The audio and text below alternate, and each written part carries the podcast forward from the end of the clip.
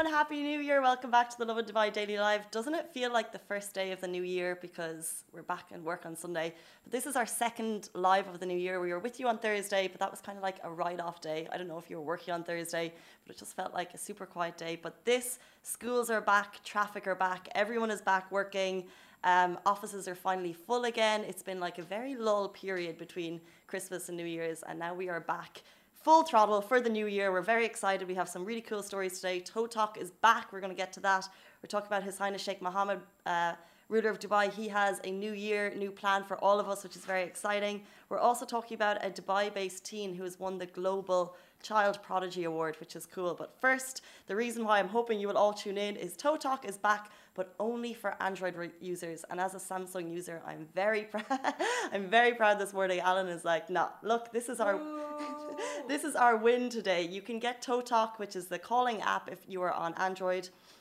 So a little bit of a recap is uh, over 50 million people have subscribed to ToTok since it launched in August, which I think is very, very huge and cool. And why it was particularly important here in the UAE was it was unlimited voice and video calls.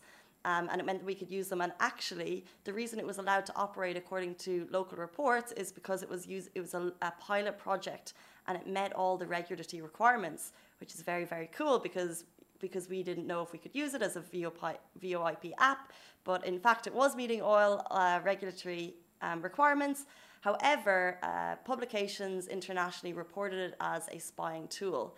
So there's a little bit of a hiccup over the last couple of weeks. Um, the App Store took it down, Play Store took it down. They kind of said they were pending review. They said it was a policy issue um, and left a lot of people in limbo because it was the holidays and you wanted to be able to call home. And it kind of it left us in limbo. And then we saw it was this whole saga because the ToTok. Um, founders they got in touch with the app stores they're like please come to our offices we want to show you that we're just app creators and we want to be a communication tool for everyone and now on Saturday, it's back up, and I can show it to you right here. The App Store. As an Android user, I'm very proud to have it. Well, I haven't installed it yet, but I will. So ToTok is free HD calls, and it's back. So if you are using it, you can get it on your phone, which is very, very cool. Let me know, guys, if you've been using it over the holidays, because I think although they took it off the app stores and you couldn't download it, it was in fact, uh, if you had downloaded it, you're able to use it, which is really cool. So, guys, it's back, the app that everyone is talking about. Woohoo! and moving on to our next story, His Highness Sheikh Mohammed has declared a new council to outline the next 50 years. Now, this is really cool. So, if you have a new you, a new year, new you kind of goals and aims, you're not the only one. Dubai also has the same thing. So, what His Highness has done is he has prepared a council and the main aim, there are lots of different pillars of growth that are going to be tackled over the next year, the next 20 years, the next 50 years. But the main aim is to ensure a better quality of life for us residents, which is very, very cool. And usually, if governments are working behind the scenes, you never get that insight. But here in Dubai, you get it, which I think is cool. Um, so the theme of 2020, as you know, is towards the next 50 years. So this year is very much about establishing growth uh, over the next 50 years. And the six pillars are economy, citizen services, government development, infrastructure, and security and justice. And like I said, the main aim is to ensure that we as residents have a better quality of life. And it's going to be headed up by the ruler of Dubai along with His Highness Sheikh Hamdan as the first deputy. So very cool. And we'll bring you more on that the more that we get it through.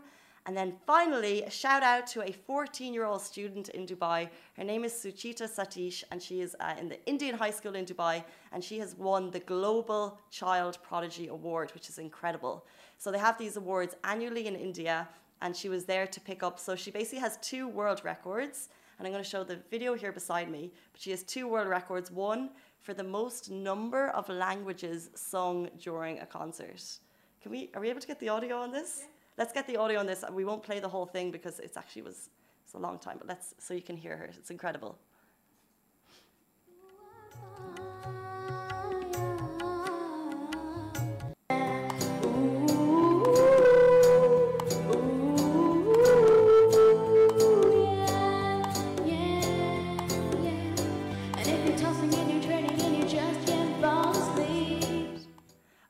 Let me know if you guys could hear it. I'll just flick on the live. A couple of you are saying good morning, by the way. Good morning, Abu.